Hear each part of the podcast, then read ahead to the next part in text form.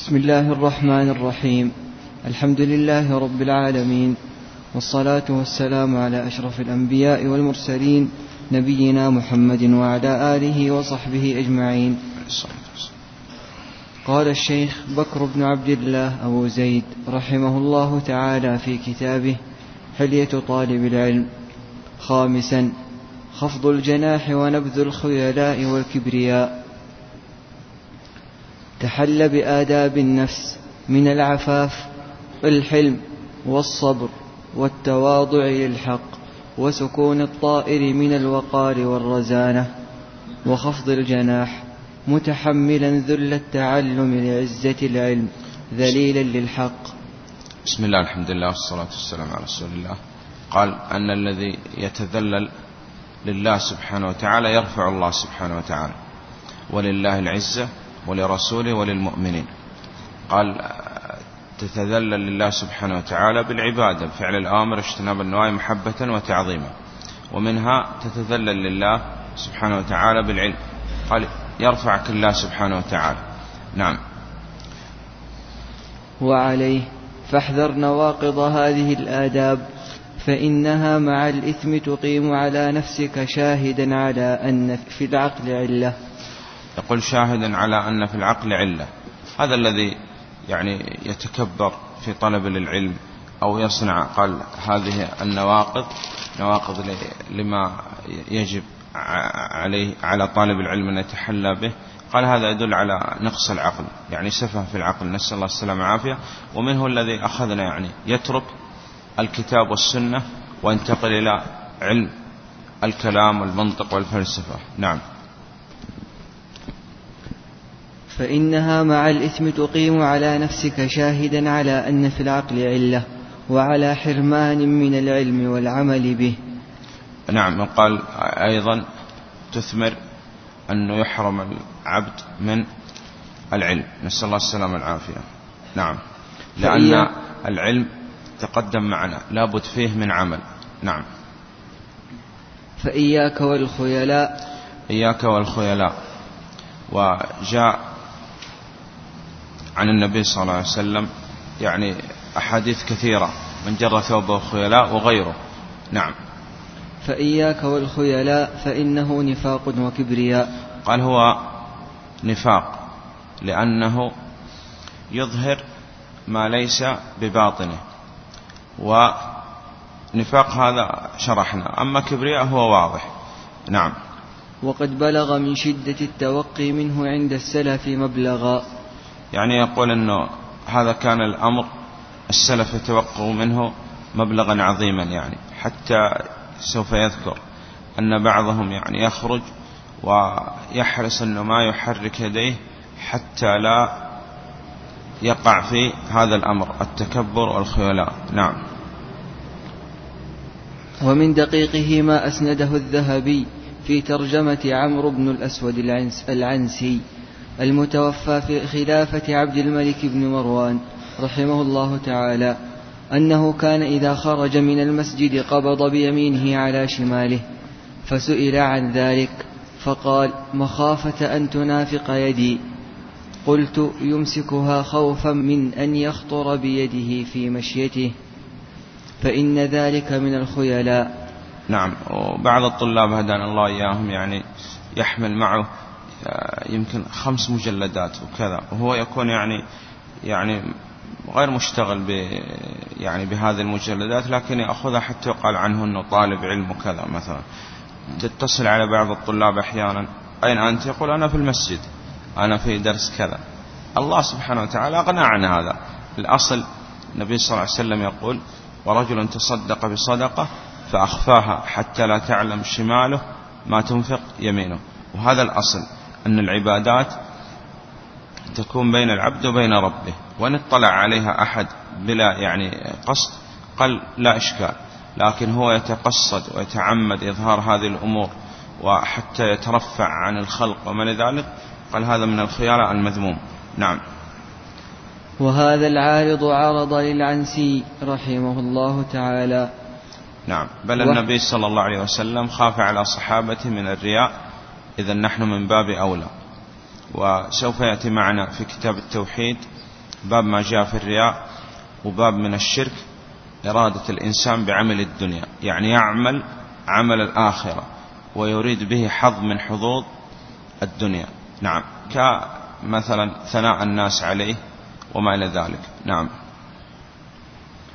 واحذر داء الجبابرة الكبر. فإن الكبر والحرص والحسد أول ذنب عصي الله به. يقول أن التكبر هو أول ذنب عصي الله به عندما تكبر إبليس. وقال أسجد لمن خلقت طينا. وطالب العلم لا يمكن أن يتكبر لا على أقرانه ولا على شيخه ولا على الخلق بل لابد من التواضع. نعم. فتطاولك على معلمك كبرياء. يقول التطاول على على المعلم والمدرس كبرياء وسوف يأتي معنا آداب طالب العلم مع الشيخ. نعم. واستنكافك عمن يفيدك ممن هو دونك كبرياء.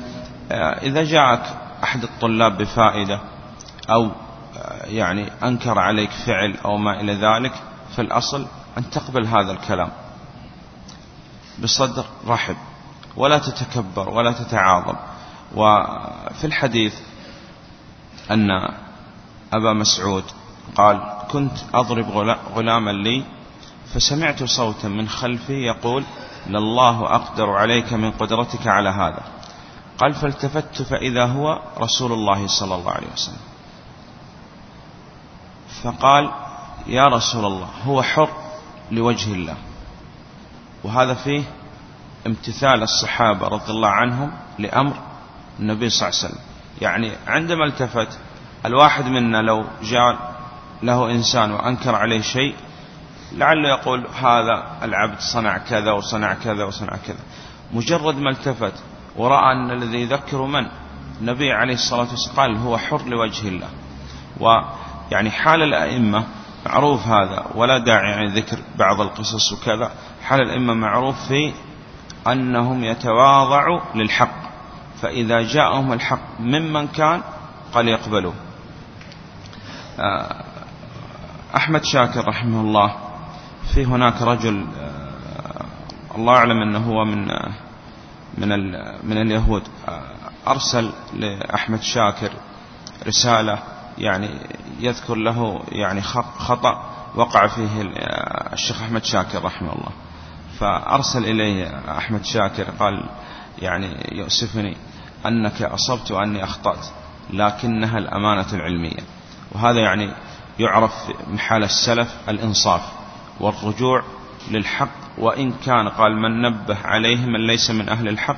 وهذا يأتينا إن شاء الله في بعض الأحاديث في كتاب التوحيد. أن أنه قال أن, أن إنكم تشركون. تقولون ما شاء الله وشاء محمد عليه الصلاة والسلام فأمرهم النبي صلى الله عليه وسلم أن يغيروا هذا. قال فيه يقول الشيخ بن عثيمين رحمه الله الرجوع للحق وإن كان من نبه عليه من ليس من أهل الحق. إذا لابد طالب العلم الرجوع للحق. حتى وإن كان نبه على هذا الحق من ليس من أهل الحق. نعم. وتقصيرك عن العمل بالعلم حماءة كبر وعنوان حرمان. يقول هذا الذي يتعلم ولا يعمل بعلمه قال هذا دليل أولا نسأل الله السلامة والعافية أنه يسير على طريق غير ما كان عليه النبي صلى الله عليه وسلم والسلف الصالح. الثاني يكون هذا العلم حجة عليه لا حجة له. قد يعذب بهذا العلم وعالم بعلمه لم يعملا معذب من قبل عباد الوثن. نعم. وتكبر أيضا يتكبر على العلم. إذا جاء قال الأمر من الله أو من رسول عليه الصلاة والسلام لأنه مبلغ عن الله الواجب الامتثال. نعم. وكيف هو يريد أن يعلم الناس ويأمر الناس وهو لا يعمل؟ نعم. العلم حرب للفتى المتعالي كالسيل حرب للمكان العالي. نعم. يعني السيل يقول ما يصل إلى المكان العالي كذلك العلم. إذا لم يعمل به الإنسان لا يمكن يصل إليه. نعم. لكن إحنا قلنا قد يكون عالم لكنه ليس بعالم رباني. والعالم الرباني هو الذي يعمل بعلمه. والرباني هو الذي يربي الناس على صغار العلم قبل كباره. نعم. فالزم رحمك الله اللصوق إلى الأرض. الزم قال اللصوق إلى الأرض. ومن تواضع لله سبحانه وتعالى رفعه الله سبحانه وتعالى. وهذا يتضح بحال قلنا حال السلف الصالح رحمهم الله أنهم تواضعوا لله سبحانه وتعالى ولذلك رفعهم الله سبحانه وتعالى. نعم. وقال أن من من تكبر في الدنيا قال يوم القيامة الخلق يطؤون هؤلاء. المتكبرين يطؤوهم بأرجلهم. وقال يعني هذه نسأل الله السلامة والعافية آه، يعني عقوبة وأدلة كثيرة على المتكبرين. نعم. والإزراء على نفسك وهضمها. آه، تقدم معنا هذا من كلام ابن القيم رحمه الله أنه يقول وظن بنفسك السوء تجدها كذاك. يعني تمشي على الصراط المستقيم. وخيرها كالمستحيل. يعني ليس فيها خير. وكل ما بها من تقوى وصلاح واستقامة وهداية فتلك مواهب الرب الجليل. إذا دائما لابد أن تظن بنفسك السوء. وقل يا نفس مأوى كل سوء. أترجو الخير من ميت بخيل وهي دائما تأمرك بماذا؟ بمعصية الله. فلا بد أن تلزمها طاعة الله سبحانه وتعالى وتعلم أن كل ما بك من خير هو من الله سبحانه وتعالى ولا تتكبر على الحق ولا على الخلق. نعم. والإزراء على نفسك وهضمها ومراغمتها عند الاستشراف لكبرياء أو غطرسة أو حب ظهور أو عجب. أو قال وقيل يعني حب الظهور يقطع الظهور. نعم. ونسأل الله السلامة والعافية. يعني بعض من يعني يريد التأليف أو كذا أو الردود يعني يبحث عن عالم. كل مثلا بعض الناس أول ما يبدأ يعني يتعلم في علم الحديث مثلا قال يبحث عن إمام في هذا الفن مثل الشيخ الألباني رحمه الله. فيبدأ ويقول أنا حتى أصل لابد أني أرد على الشيخ الألباني رحمه الله حتى يعني أرتفع ويعرفني الناس. وهو في الحقيقة يقول أنه الناس في هذا الباب بعد الألباني هم عيال عليه الألباني رحمه الله لأنه هو الذي يعني جعل الله سبحانه وتعالى سبب لنشر هذا العلم.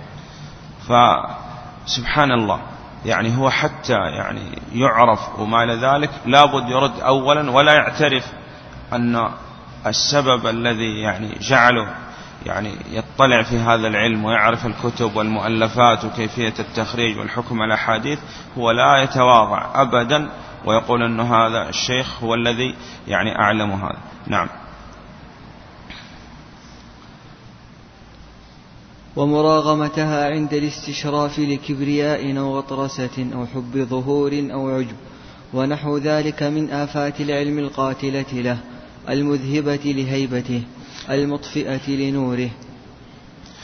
وعلى العكس قال عندما يعني الطالب يسند هذه الفوائد أو هذه العلوم إلى قائلها يكون بهذا يرفع. وعندما يتكبر على هؤلاء ولا ينسب هذه الفوائد أو العلوم إلى قائلها قد يكون بهذا يعني يحط من قدره. نعم. وكلما ازددت علما أو رفعة في ولاية فالزم ذلك. نعم. قال كل ما تزداد عند الله سبحانه وتعالى يرفع كل ما تزداد في في التواضع. نعم. يرفع الله الذين آمنوا منكم والذين أوتوا العلم درجات. والإمام ما يكون إلا بهذا باتباع هدي النبي عليه الصلاة والسلام. نعم. وكلما ازددت علما ورفعة في ولاية فالزم ذلك. تحري السعادة تحري السعادة عظمى ومقاما يغبطك عليه الناس. وهذا يعني قدوتنا فيها النبي عليه الصلاة والسلام أنه كان عليه الصلاة والسلام إذا دخل الداخل إلى المسجد يسأل أفيكم محمد عليه الصلاة والسلام. لأنه كان النبي صلى الله عليه وسلم يلبس ما يلبس الناس ويجلس كما يجلس الناس ويركب ما أركب الناس. ركب النبي صلى الله عليه وسلم. كنت رديف رسول الله صلى الله عليه وسلم. قال على حمار. وأردف النبي صلى الله عليه وسلم خلفه من الموالي ومن يعني سادات قريش. ولم يفرق النبي صلى الله عليه وسلم بين أحد وأحد. ويعني حتى كانت يعني النبي صلى الله عليه وسلم يسلم على الصبيان. وقال يعني كل من أراد أن يستفتي النبي صلى الله عليه وسلم يأتيه بلا مشقة صحيح؟ قال آه، تقول يعني مرأة قال اختصمت أنا وزوجي فأتيت رسول الله صلى الله عليه وسلم. فهذا دليل على أن النبي صلى الله عليه وسلم كان متواضع في هذا الأمر. نعم. وعن عبد الله بن الإمام الحجة الراوية في الكتب الستة بكر بن عبد الله المزني رحمهم الله تعالى قال سمعت إنسانا يحدث عن أبي أنه كان واقفا بعرفة فرق فقال لولا أني فيهم لقلت قد غفر لهم. خرجه الذهبي. هذا هذا لا يعني أن هذا الرجل يقنط من رحمة الله لأنه تقدم معنا أن القنوط محرم لكن هو دائما قلنا يزدري النفس ودائما يتهم النفس بأنها مقصرة مفرطة لكن على الرغم من هذا يكون راجي رحمة الله سبحانه وتعالى. نعم.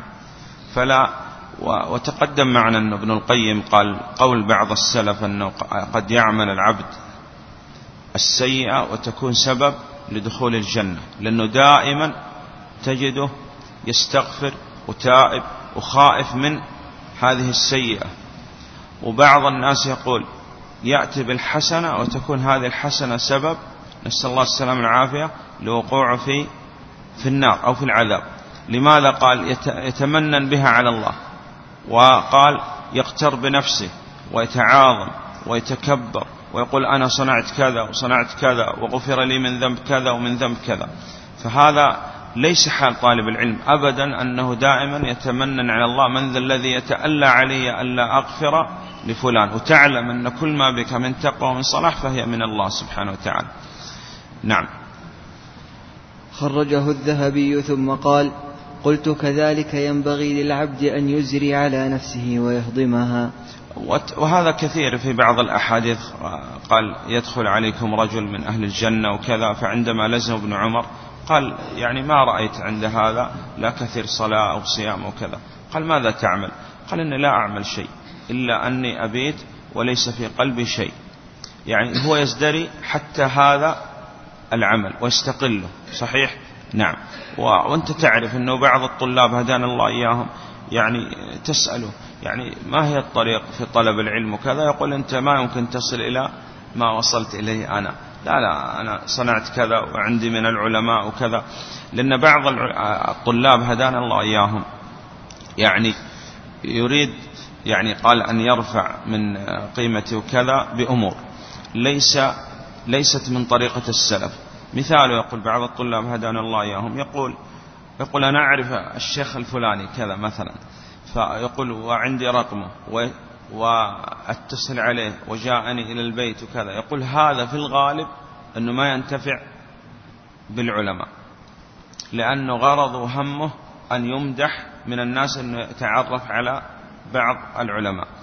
والثاني قال هم الوحيد إرضاء الله سبحانه وتعالى يأخذ العلم بحقه ويضبطه ويعمل به ثم يدعو إليه. هذا يأتينا في حديث طوبى لعبد. قال إن استأذن في آخر الحديث قال لم يؤذن له. هذا دليل أنه غير معروف. همه وغايته إرضاء الله سبحانه وتعالى. فقال هذا الذي هو يعني يسير في هذه الدنيا ويعز الله سبحانه وتعالى لأنه أراد مرضاة الله سبحانه وتعالى. أما الثاني قال همه مدح الناس. ولذلك يعني في أول الحديث قال عنه النبي صلى الله عليه وسلم تعس وانتكس. وإذا شيك فلن تقش يعني تنقلب عليه الأمور ولم ينل مقصودا لأنه غرضه بطلب العلم مدح الناس والثناء والتكبر والترفع على الخلق. نعم. سادسا القناعة والزهادة. القناعة والزهادة يعني آه، أمر مهم جدا لأنه الإنسان إذا قنع قال ارتاح. ولا يملأ عين ابن آدم إلا التراب. ولا بد أن العبد كما تقدم معنا يسير على ما كان عليه النبي صلى الله عليه وسلم. إذا تقنع بالقليل يبارك الله سبحانه وتعالى لك فيه. وإذا بدأ الإنسان يطمع كذا قال فجميع ما في الأرض لا يكفيه. النفس تجزع أن تكون فقيرة والفقر خير من غنى يطغيها وغنى النفوس. هو الكفاف فإن أبت قال فجميع ما في الأرض لا يكفيها. النبي صلى الله عليه وسلم يقول كما ثبت في الصحيح ليس الغنى عن كثرة العرب يعني ليس الغنى عن كثرة الأموال عنده من العقارات والعمائر والقصور وما لذلك لا قال وإنما الغنى غنى النفس. وهل معنى هذا؟ تقدم مع يأتي معنا إن شاء الله. هل معنى هذا أن الإنسان يدعو الله أن يكون فقير؟ لا. يدعو الله سبحانه وتعالى أن يغنيه بحلاله عن حرامه وبفضله عمن سواه ويتعلق بالله سبحانه وتعالى. وهذه ميزة تميز بها شيخ الإسلام ابن تيمية رحمه الله أنه قال أنه رفض الأعطيات. ولم يأخذ شيء يقول من السلاطين والأمراء وكذا وكان يرفض دائما هذه الأعطيات وهذه عدت في مناقب شيخ الإسلام ابن تيمية رحمه الله وأنه كان يكتفي بمال قليل يأخذ من أخيه. والله سبحانه وتعالى يعني أغنى بعض الطلاب قلنا يعني عن أمور يعني. جاء يعني بعض الطلاب إلى المدينة وكان قبل أن يأتي للمدينة يدعو الله سبحانه وتعالى أن ييسر له القدوم إلى المدينة. وغرضه وهمه ما هو؟ طلب للعلم. عندما جاء نسأل الله السلامة والعافية وحصل له المطلوب ومنهم من عاهد الله لئن آتانا من فضله لنصدقن ولنكونن من الشاكرين. يدعو الله قبل أن يأتي المدينة يقول يا رب يا رب يسر لي القدوم إلى المدينة وتنظر ماذا أصنع. عندما يأتي للمدينة يشتغل بأمور الدنيا وقد كفاه الله سبحانه وتعالى هذه. هو كان يعني مثلا في بلاده أصلا لا يعمل وغرضه بقدوم المدينة طلب العلم وتوفر بفضل الله في المدينة عنده مثلا السكن والطعام والكتب والمشايخ ومن ذلك. تجده يترك هذه الأمور كلها ويذهب يعمل في أعمال لا تليق أن تكون بطالب العلم. لا مانع أن الطالب قلنا يعمل لكن يعمل بأعمال تليق بهذا الطالب. أما أنه يترك طلب للعلم والذي يعني هاجر من أجله إلى هذه البلاد المباركة ويبدأ يترك العلم كذا ويكون أيضا يسن في الإسلام سنة سيئة. نسأل الله السلامة العافية ويعني التنبيه على مسألة ترى إخواننا بعض الناس يظن أنه إذا جاء إلى المدينة مجرد دخول المدينة يصبح عالم. هذا إشكال. يا أخوانا ترى الذي لا يطلب العلم في بلده لا يمكن يطلب العلم لا في المدينة ولا في غيرها لأن الأرض لا تقدس أحدا وإنما يقدس المرء عمله بعض الطلاب سبحان الله ما يطلب العلم في بلده يقول أنا إذا جئت المدينة أطلب العلم وأكون عالم. يأتي للمدينة وينظر يقول أنا والله ما أستطيع المدينة ما تصلح لي. سبحان الله والنبي صلى الله عليه وسلم يقول والمدينة خير لهم لو كانوا يعلمون. ويترك المدينة ويقول أذهب مثلا إلى موريتانيا. يظن أنه إذا ذهب إلى موريتانيا يصبح إمام وحافظ. صح؟ نعم. يذهب أيضا ما يستطيع ينتقل إلى كذا. قال هذا لا يمكن أنه يطلب العلم أو يتعلم. صحيح؟ وتجد دائما في انتقال. الثاني بعض الطلاب يكون طالب قلنا في بلده. جاءني طالب يوم من الأيام وقال أريد أدرس كتاب التوحيد. فأنا على العادة قلت يعني ما تدرس حتى تحفظ. قال أحفظ ماذا؟ قلت تحفظ يعني أصول ثلاثة والقواعد أربع دروس المهمة وكتاب التوحيد. قال أنا أحفظ كتب محمد عبد الوهاب كلها بل أنا أحفظ كتاب التوحيد مع القول المفيد. أنتم تظنوا أن هذا الرجل يعني صغير. هذا الرجل عمره فوق الأربعين. والله أنا تعجبت في الاختبار يأخذ دفتر ويكتب لي إجابة الأسئلة. فأنا قلت له تعال درسني لأنك أنت تحفظ الكتاب مع الشرح وتحفظ ما لا أحفظ أنا. أي صدق. قال لي سألته لماذا؟ يعني ما الذي جعلك تحفظ هذه الأمور كلها؟ قال أنا كنت في بلدي لا أستطيع البقاء في المسجد ولا أستطيع طلب العلم وليس هناك علماء وليس هناك وسائل اتصال أو دروس وما أستطيع شراء شريط واحد من أشرطة المشايخ.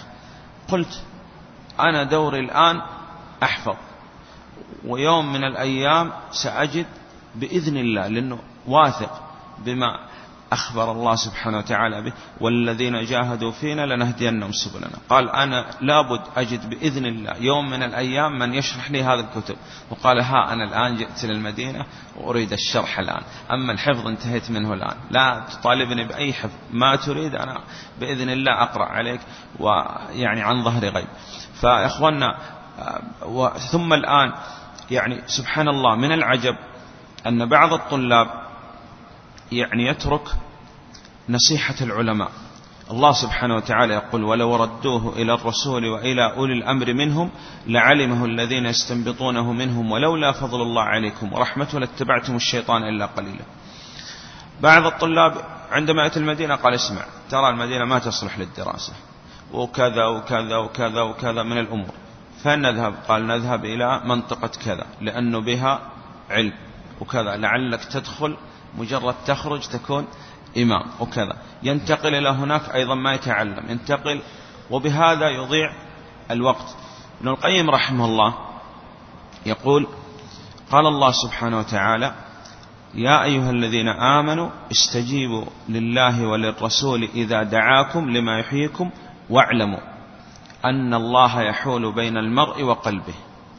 يقول ابن القيم رحمه الله إذا تيسرت للإنسان أسباب الطاعة ولم يغتنمها قال حال الله سبحانه وتعالى بينه وبينها ولا يستطيع اغتنام حياته كاملة. وقال وأمثلة هذا كثيرة في الكتاب والسنة. منها يقول الثلاثة الذين خلفوا رضي الله عنهم وغفر لهم تيسر لهم أسباب الخروج مع النبي صلى الله عليه وسلم. تأخروا ما استطاعوا الخروج.